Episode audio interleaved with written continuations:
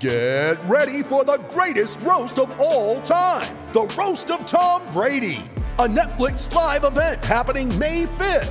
Hosted by Kevin Hart, the seven time world champion gets his cleats held to the fire by famous friends and frenemies on an unforgettable night where everything is fair game. Tune in on May 5th at 5 p.m. Pacific time for the Roast of Tom Brady, live only on Netflix. Jokic behind his back. What a take by Jokic. That's your sitter. Wow. Uh, as long as their fans go home disappointed, that's all I care about. So the Warrior fans can come in here, the Celtics fans can come in here, Laker fans can come in here. But take that L on the way out. Jokic. Harris goes the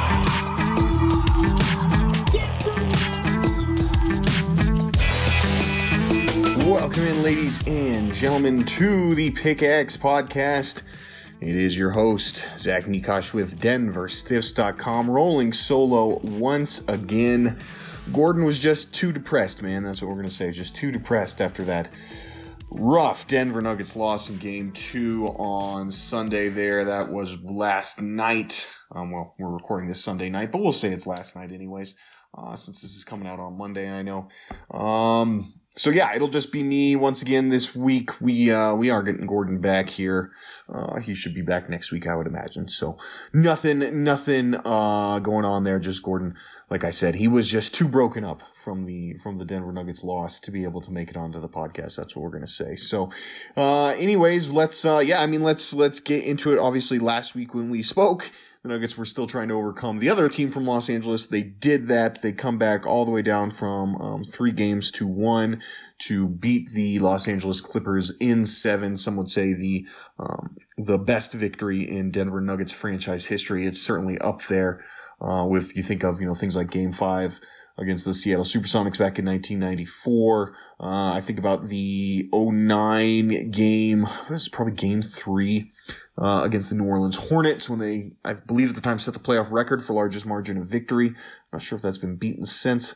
Um, and there are, you know, there are also, of course, you know, I mean, let, us go back. You got to go back uh, into what 70, oh, 76 maybe was the the ABA finals year. So obviously the year they clinched uh, the probably the win to clinch uh, a trip to the ABA finals has got to be up there as well. But uh, the game seven win over over the Los Angeles Clippers was was truly fantastic one. It seems it seems like ages ago, and you're probably like, why is Zach still talking about this? So we'll just we'll just move on. It's a shame we didn't get to break that one down.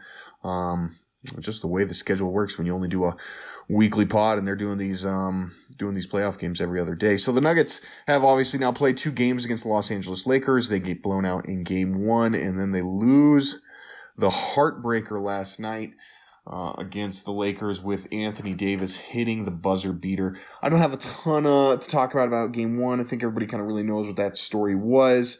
Um you know, I, I did the, I actually covered that game. I did the recap for, for Stiffs on that one. And it's, uh, really what it comes down to is they got a terrible whistle. I'm not, I'm not going to sit here and say that they didn't or, or anything like that. Like they got an absolutely awful whistle and it was ridiculous. It was so ridiculous.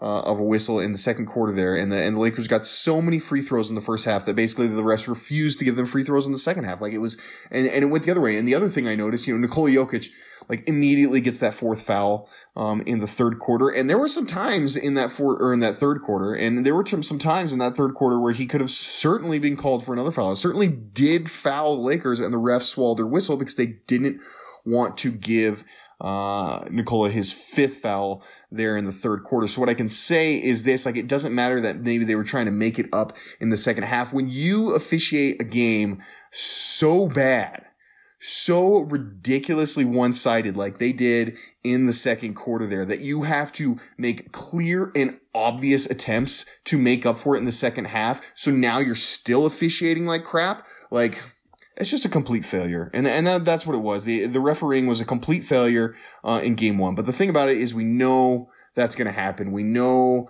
uh, the Lakers have, uh, I mean, let's throw out like the conspiracy, uh, theories about, you know, the NBA wants LA in the finals and all that, which, you know, I mean, there's, there's, there's some, um, interesting history there that you could you could make a case that the NBA does these kind of things. But let's even throw all that out. Let's throw out the conspiracy stuff and just let's put it at this: like the Lakers are one a team who's going to attack the basket. They want to get out in transition. They've got a lot of big athletic guys who are not afraid of contact at the rim. They're going to force the issue. They're going to make the refs make a decision a lot of times. The other thing is uh, they're, I mean, they're, they're very vocal about it. Like they, they definitely, uh, are probably arguing with the refs, bringing up things about the refereeing to the refs more than any other team in the NBA right now. That's, you know, I mean, it's, it's probably not the way you want to watch basketball. It's not the way anybody, uh, wants to see things wins. But I mean, the Spurs laid that, laid that blueprint.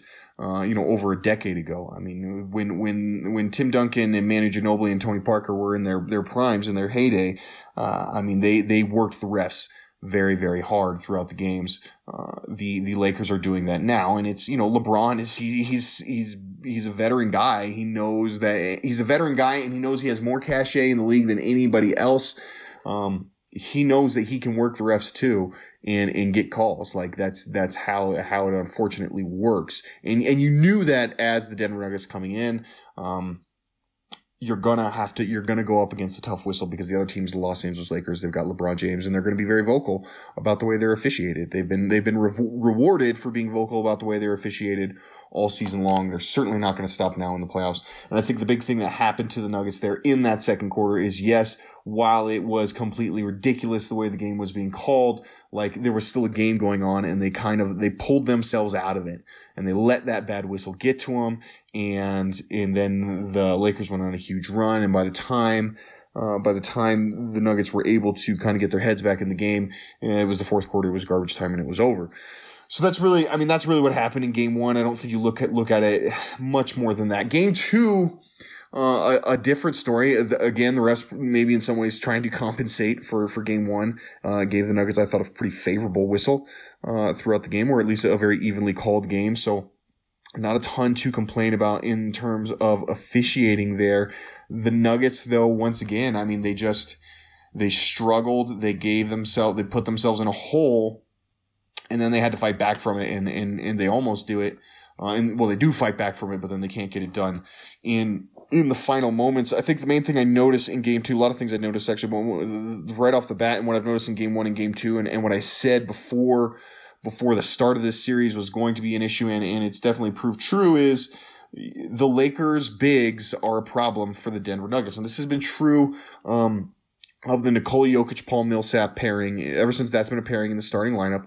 Uh, this has been true when you've got uh, a team who can throw two uh, two bigs at you, who's not going to try and play small at the four position, who's going to put uh, a guy in there who could honestly play a lot of center, uh, but is not just like some slow plodding Ivica Zubac guy. And again, I love Ivica Zubac, but you know, is is an athletic and, and, and strong and quick kind of guy like Anthony Davis.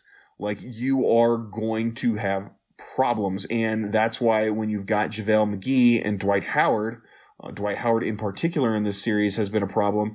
That is, um, that makes it very difficult for Jokic and it makes it very difficult for the Nuggets to do what they want to do because they can't, they, they can keep one big on Jokic when he's operating out at the perimeter doing DHOs, uh, running the pick and roll or the two man game with, with Jamal Murray and your cutters are still somewhat eliminated because you're probably got that other guy, uh, sitting down low. And then, on the other hand, with with the Nuggets, you know, in, in particular in this this case against Anthony Davis, you know, it, Paul Millsap just gives up too much size. I mean, he just does. Like Anthony Davis is just as strong as Paul Millsap. Usually, that's where you kind of get an advantage.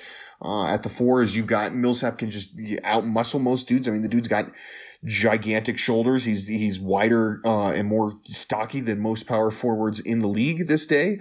Uh, because he's still kind of a throwback to the classic uh, power forward. So, in a lot of times it, it, works out okay, but when you've got Anthony Davis, who's just as strong and is also, you know, I got like three inches on the guy, like it's just, uh, Paul Millsap is just, is just flat out outmatched and it's, and it's really causing the Nuggets, um, a lot of difficulty, just like Dwight Howard is uh, when he's up against Nikola Jokic, because not that Jokic is not outmatched. And I mean, big kudos to Jokic because this has not been an easy matchup for him. This has not been um, the type of game that or the type of it's not been the Clippers, right? Like where where okay, they've got they've got like I said, they've got Zubac who's who's got some size you can throw at him, but it's really not going to uh, stop Jokic in any way. I mean, this is a team with with uh, Anthony Davis, who's an all all defensive um, player, uh, a guy like Dwight Howard, who obviously is not what he was a decade ago, but is still a, a very good defender and a powerful player. Like there is there is a ton of guys, um, or there's these three guys on on the Lakers that are just they're make going to make it very tough on Jokic. And shout out to Jokic because he's still even in game one where he sat for a lot of foul trouble, like he still ended up with I think like like 21 points in that game. I mean, and then he comes back and he has 30 points, six rebounds, and nine assists.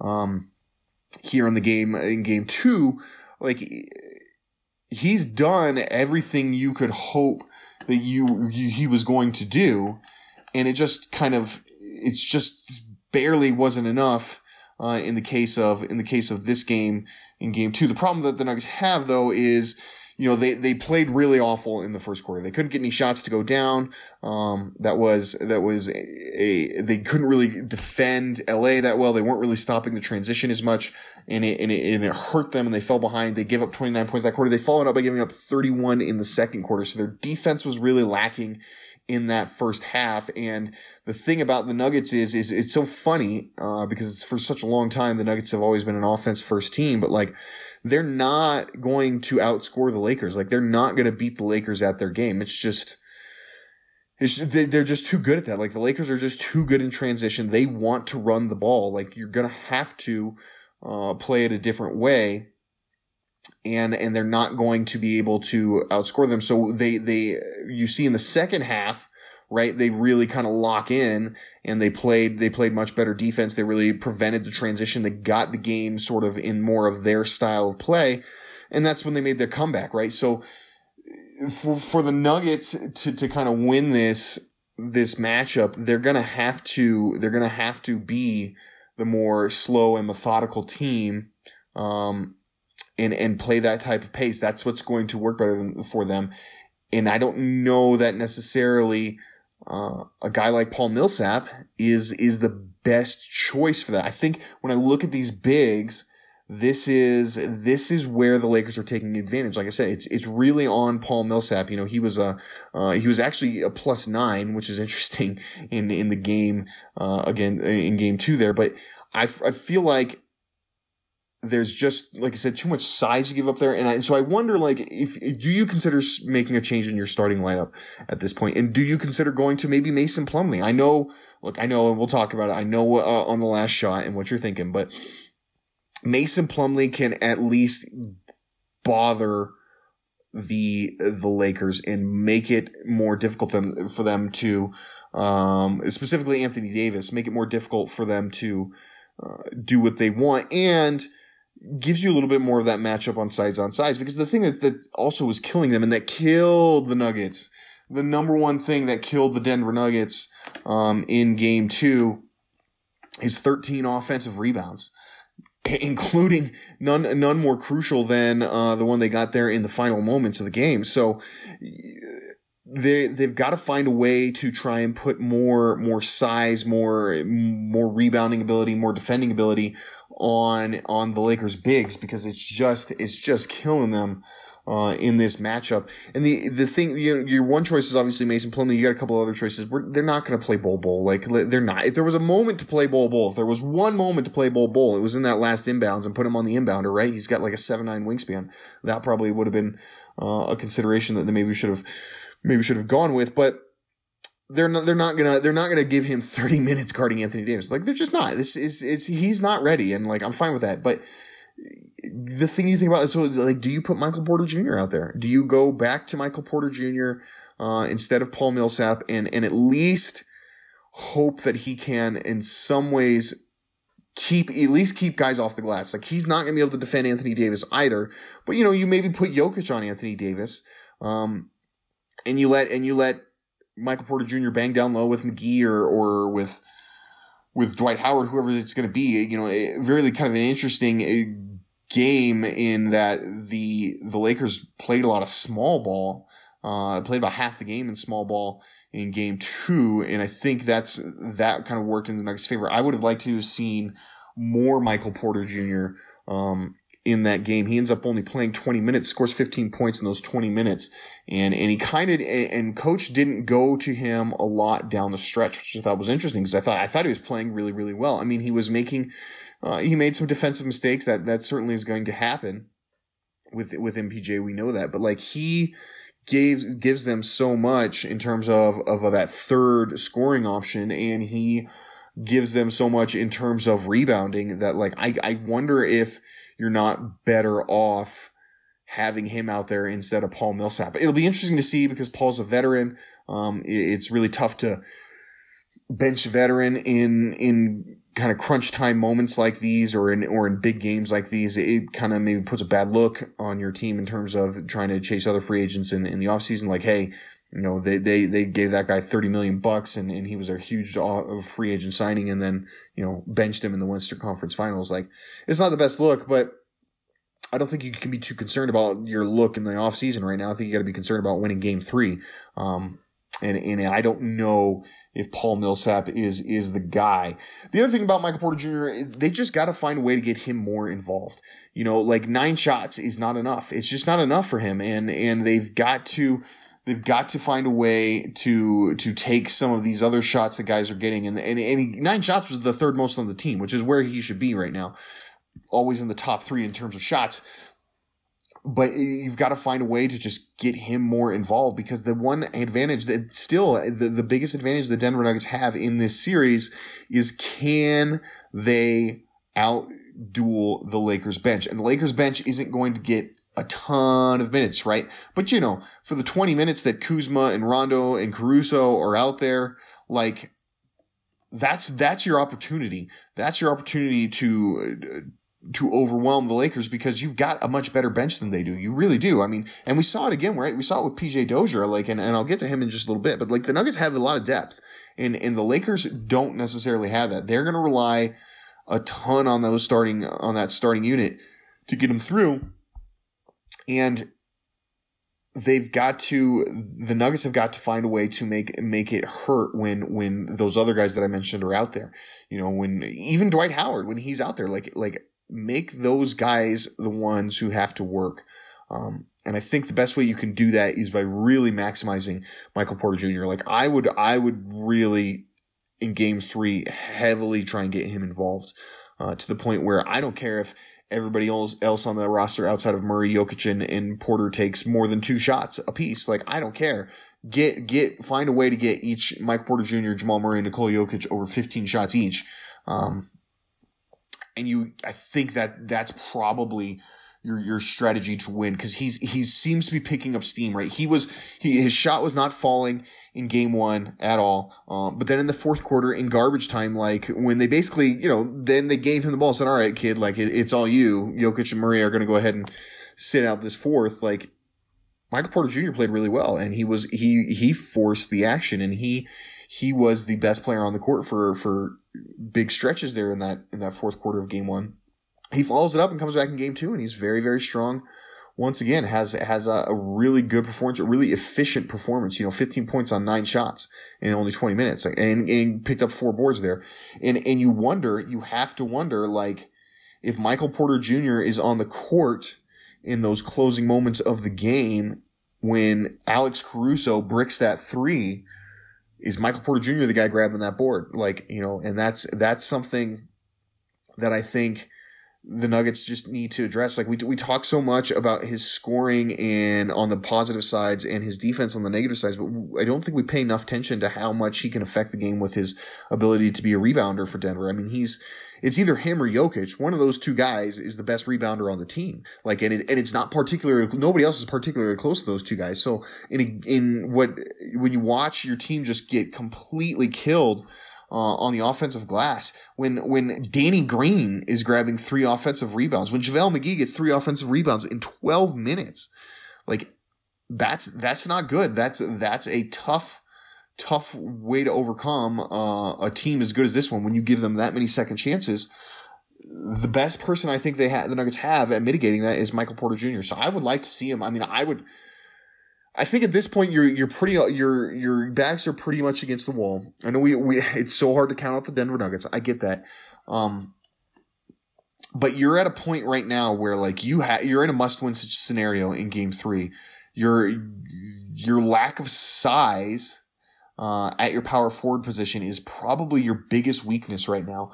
And you've got a guy on your bench who's getting 20 minutes a game, who's shown that like he can score and he can rebound. And yes, he's going to struggle defensively, but you know, like, like that, that's part of it. At this point, like, you got to make that question. Like, is it, is it better? Are we better off dealing with the defensive lapses in order to make sure that we get, that we get the the production on on the glass and and in the scoring column and i think at this point you you it's worth trying at least i'll say that last thing to, to talk about this uh, on, on this game before we'll, we'll head to the we'll look at game three in the second half of the show. Uh, PJ Dozier, uh, great great performance from PJ Dozier. He was a guy who played a lot early on in the bubble when everybody was still coming back. He kind of got squeezed out of the rotation in, once the playoffs started, but he's made a couple of appearances. He's definitely coaches uh, ace in his sleeve, if you will, or wild card off the bench that he can use. Try and give some team some energy.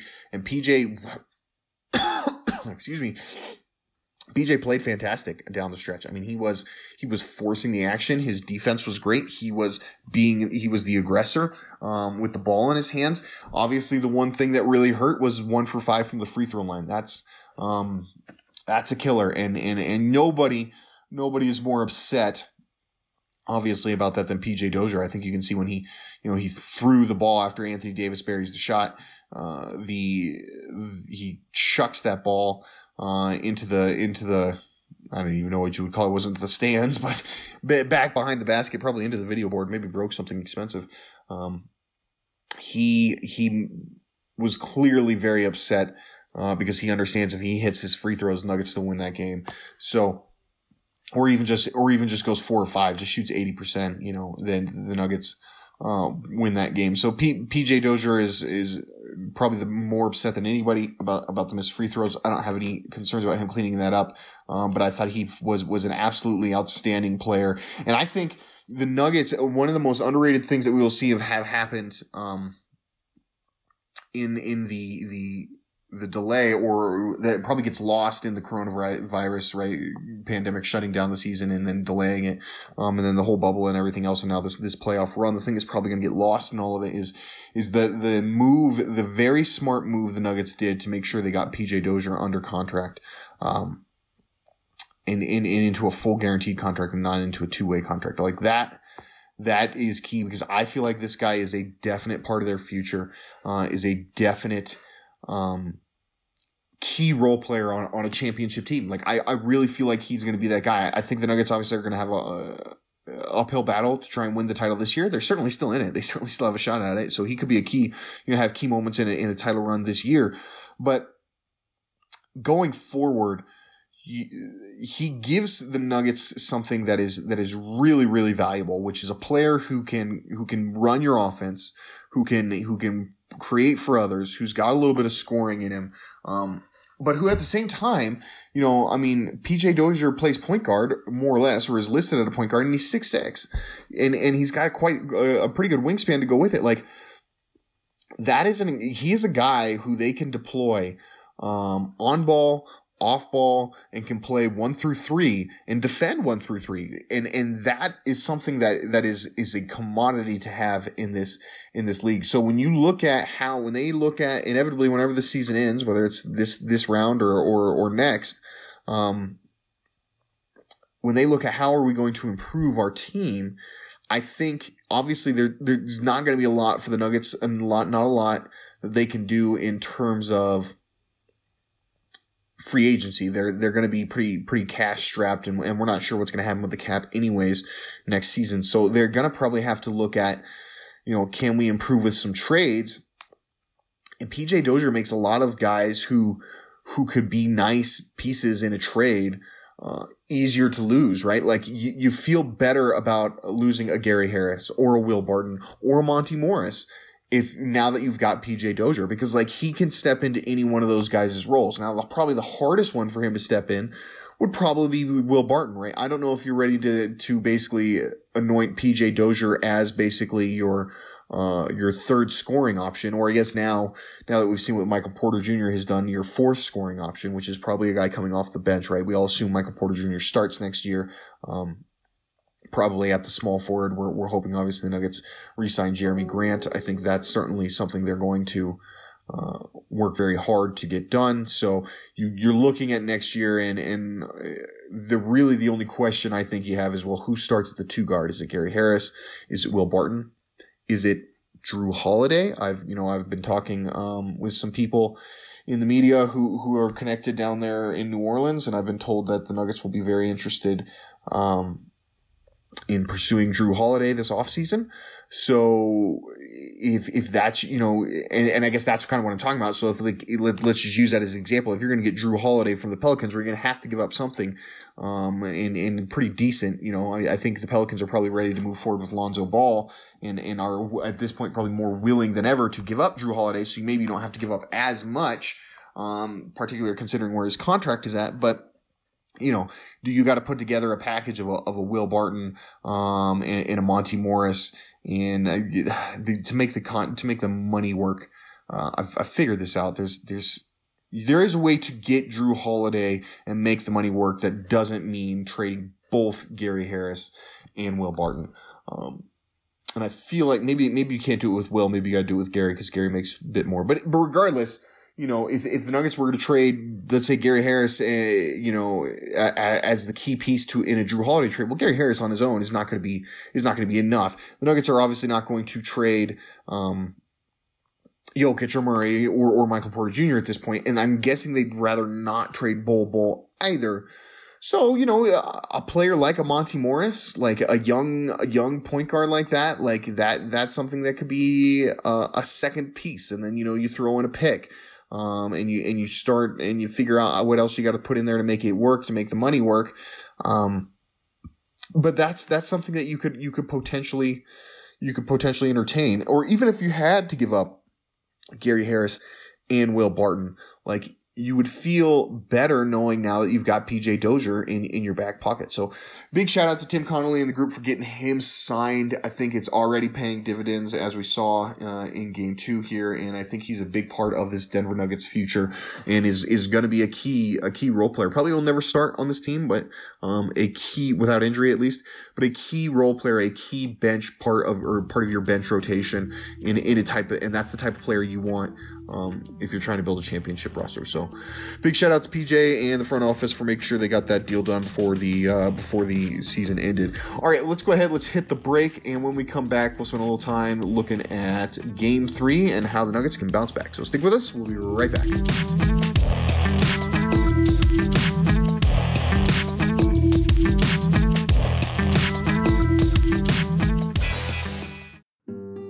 We've all been there when the budget's the tightest or a time is the shortest, that's when disaster strikes. The last thing anyone wants to deal with in these times is an electrical issue in their home or business. Maybe your light suddenly won't turn on, or maybe a home inspector wants that electrical service changed before you can close out on a property you're selling. Heck, maybe it's not even an emergency at all and you're just looking to finish out your basement or get some power ran to that new AC unit. Whatever your need may be, give Sun Electrical a call. They're a family owned and operated business that serves the front range, and you can be assured that you'll not only get the highest quality service, but you'll also get the most affordable price as well. Mike, the owner of Sun Electrical, will come to your home or business personally to evaluate your situation and provide a free estimate. And he stands by the work Sun performs as a fully licensed and insured electrical contractor. So give him a call 719 659 6888 don't be fooled by the phone number, as they'll serve the entire Front Range from Colorado Springs to Fort Collins and everywhere in between. That's 719 659 6888. 719 659 6888. Sun Electrical, the home of truly affordable electrical work. With threats to our nation waiting around every corner, adaptability is more important than ever. When conditions change without notice, quick strategic thinking is crucial, and with obstacles consistently impending, determination is essential in overcoming them. It's this willingness, decisiveness, and resilience that sets Marines apart. With our fighting spirit, we don't just fight battles, we win them. Marines are the constant our nation counts on to fight the unknown. And through adaptable problem solving, we do just that. Learn more at marines.com.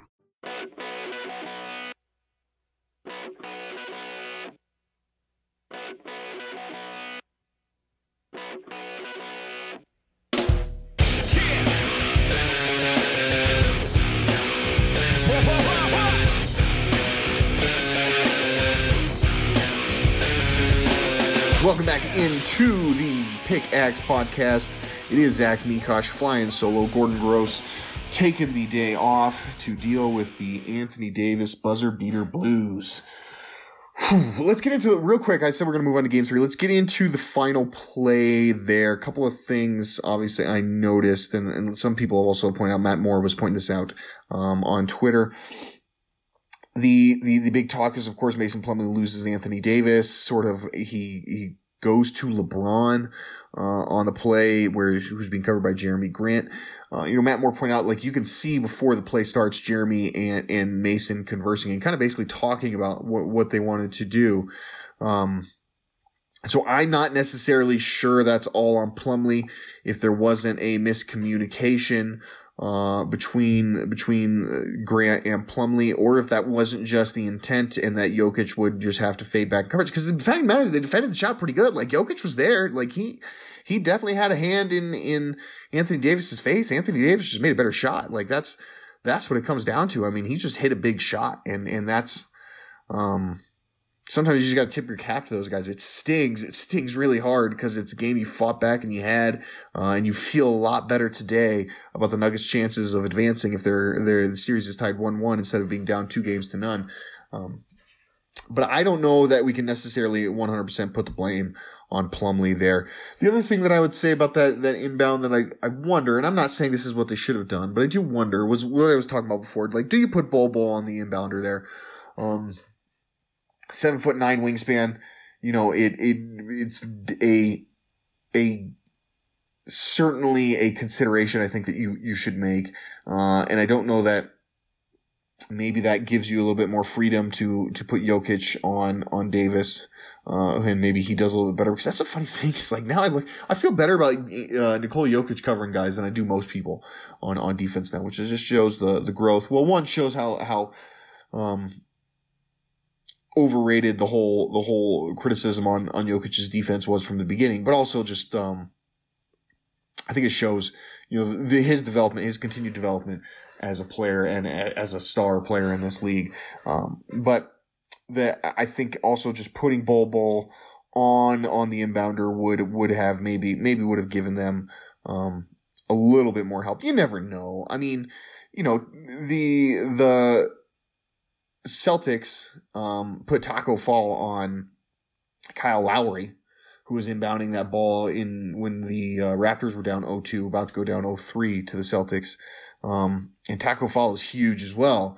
And and Kyle Lowry still lobbed that thing up over him and got it over to OG Anunoby, and obviously who hit that shot. So you know, you, don't know how much of a difference it would make, but it was just just something I thought of. Somebody also mentioned to me on Twitter. They said, "Well, also, or just don't cover the inbounder." I I'm definitely uh, of the idea that you don't cover the inbounder with like a second left on the clock. With two seconds though, it's it's tough because you can you can certainly um, inbound and then get the ball back to the inbounder within two seconds for a shot. So I don't know if that would have been the best best way to go. But just just kind of curious. I wonder if they they had thought maybe about putting Bol Bol out there on that on that inbound pass, and they they don't. Um, and they end up losing the game. I guess the last thing I would say about Game Three is again, I mean, if you get the offensive rebound, uh, if you prevent the offensive rebound, you win that game. So that's that's probably uh, just as big of an issue, I would say, as any, any sort of issue that you would you would point at Mason Plumlee for the defense. So, all right, on to Game Three what's it going to look like? The Nuggets will be quote unquote the home team, um, which to me doesn't really mean much.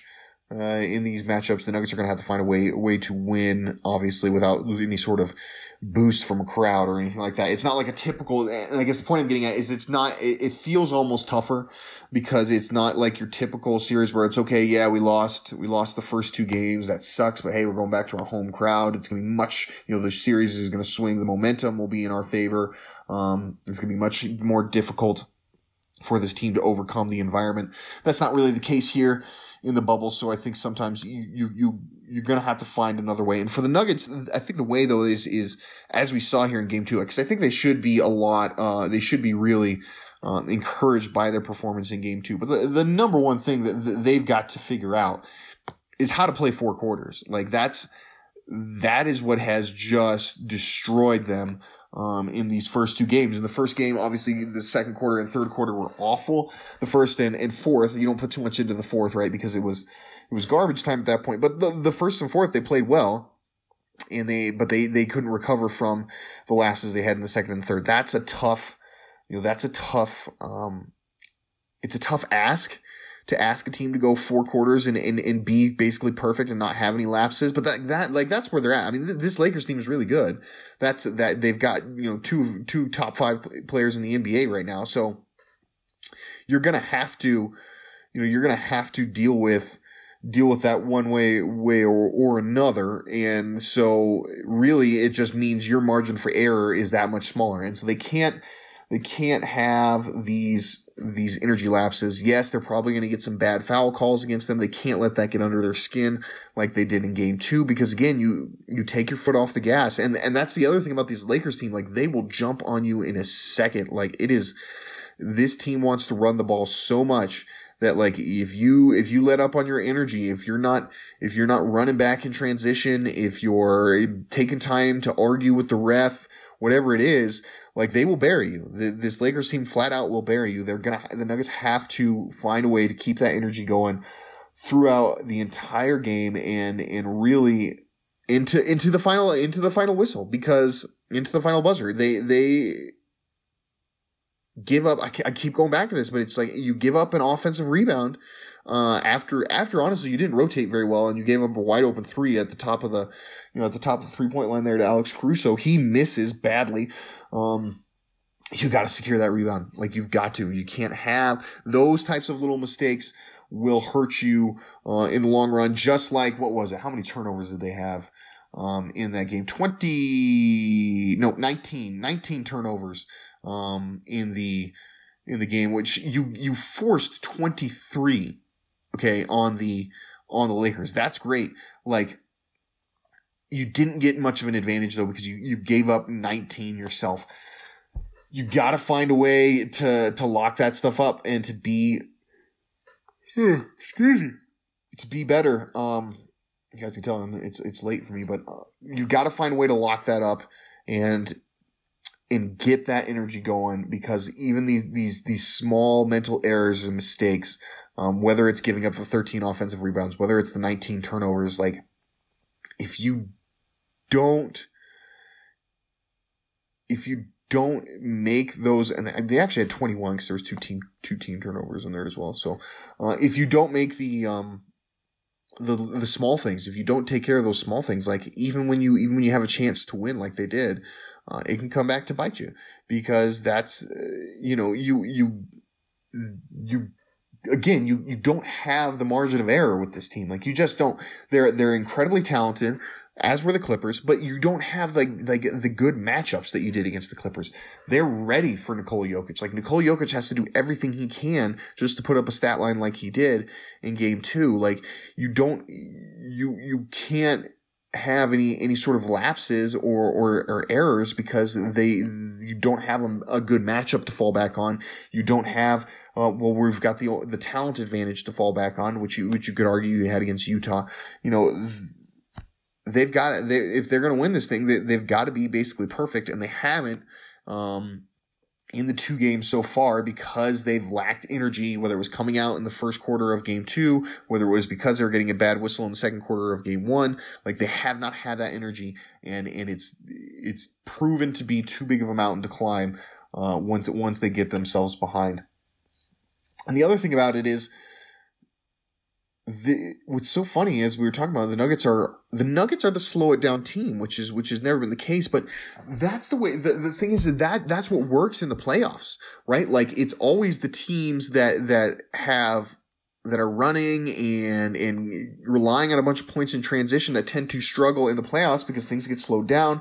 Now you have to make up a play. Now you have to make, you know, you've actually got to execute in the half court. And if you don't got the guy who can help you do that, if you don't got with the overwhelming talent to do that, then you really struggle. We've seen that happen so many. I mean, that was the, the, the whole story of the Nuggets uh, in the George Karl era, particularly after Carmelo Anthony was gone and they were trying to win, you know, that whole team approach. But the problem was, is yeah, they they won a ton of games in the regular season, running dudes out of the Pepsi Center.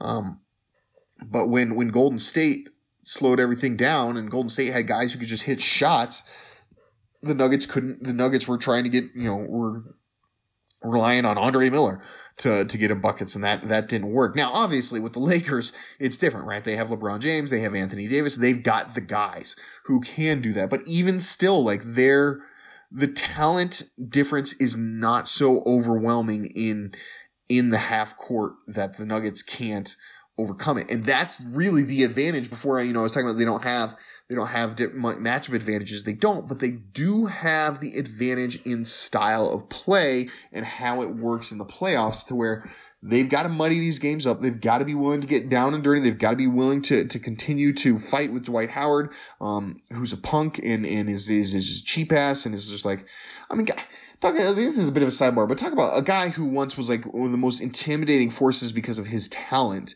because of his ability is now basically just a goon, right? Like that, he's a goon, you know, and it's working. So, so shout out to him. But um, talk about talk about a guy who's who's definitely definitely not what he once was. But again, shout out to Dwight Howard because he's figured out a way where he's he's stayed in the league. He obviously went through some really rough years there, um, bouncing around, but he stayed in the league. He's found a role, and and he's he's chasing a ring, man. So.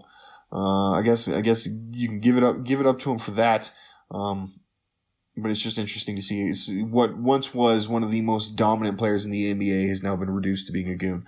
Uh, anyways, I digress. You you basically though you you got to lean into that. You've got to lean into the the grinded out, tough defensive, slow paced game because that works in your advantage. Uh, much more than trying to run up and down the court. If you try and run up and down the court with the Lakers, you're going to lose. Like it's, it's they they don't they don't have the ability to do that. All right, last thoughts here, and then we'll then we'll go ahead and get out of here today. Um, down down 0-2. Uh, this makes game three coming up here tomorrow a, a must win for the Denver Nuggets. Obviously, no team has ever come back from a 3 0 deficit.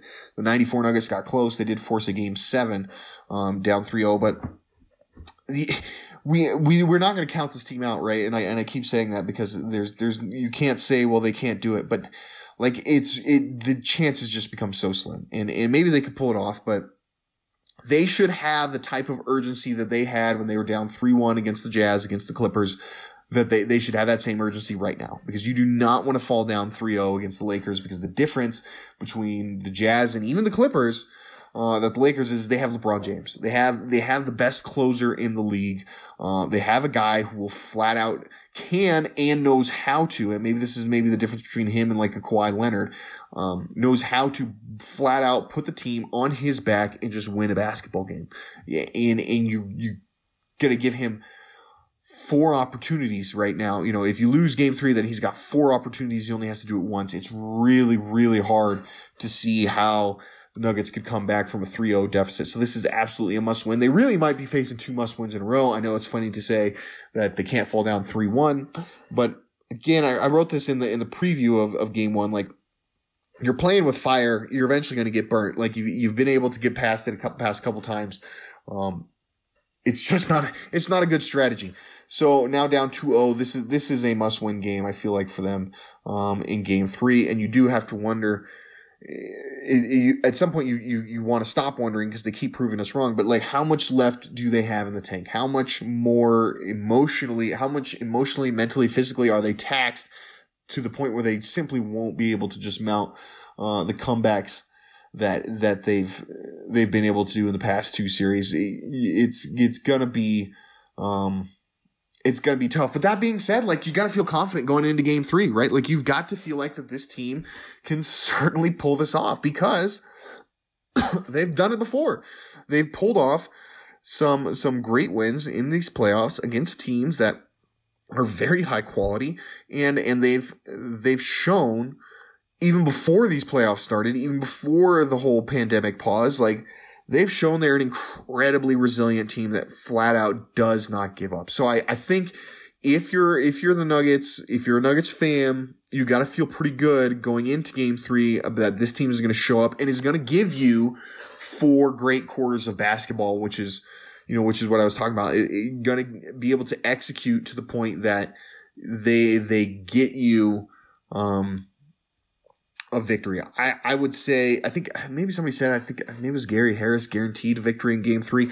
I would say though, you, they, I think they found kind of the blueprint for, okay, how, for beating this team. Like, like game one was, and, and it's so often the case in series, right? Game one is a sort of a feeling each other out, seeing what the other team does, and then you start adjusting after that. I think, the Nuggets found something here in game two, particularly with slowing down the pace like they did um, in in in the second half and really throughout the game. I mean, the Lakers only had eight fast break points, so they they found that if they can slow down the pace, if they can if they can defend transition, get out and run, and get back on defense, and force LA into a half court game, that works in the Nuggets' advantage. So that's what I think they're going to have to carry into game three. And I think that they should be able to do that. And now, you know, hopefully with the resiliency of this team, with, with the way they play when they're, when they're desperate, um, they should they should I, I would expect them to win game three. If they maybe it's a little bit of homerism because if they don't then it's it's a it's a huge bummer but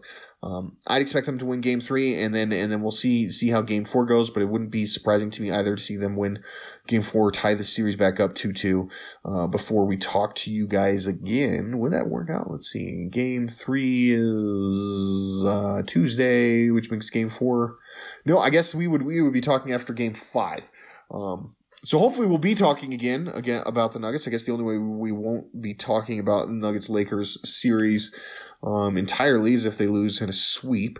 Uh, obviously, if they lose in five games, we would be wrapping up that loss next week. But hopefully, we'll be back here next week talking about you know maybe the Nuggets have won three in a row and are are now uh, back in the driver's seat of this of, of this series. So um, don't lose hope, Nuggets fans. This is this is the toughest challenge they've faced as of yet but I think the the Nuggets have uh, have the resiliency to come out and win, and I would not be shocked at all to see them come out um, and win game three here on Tuesday. All right, make sure you guys are following us on Twitter. I'm at Zach Mikosh. Gordon is at G Money Nugs. Make sure you're also following at Denver Stiffs.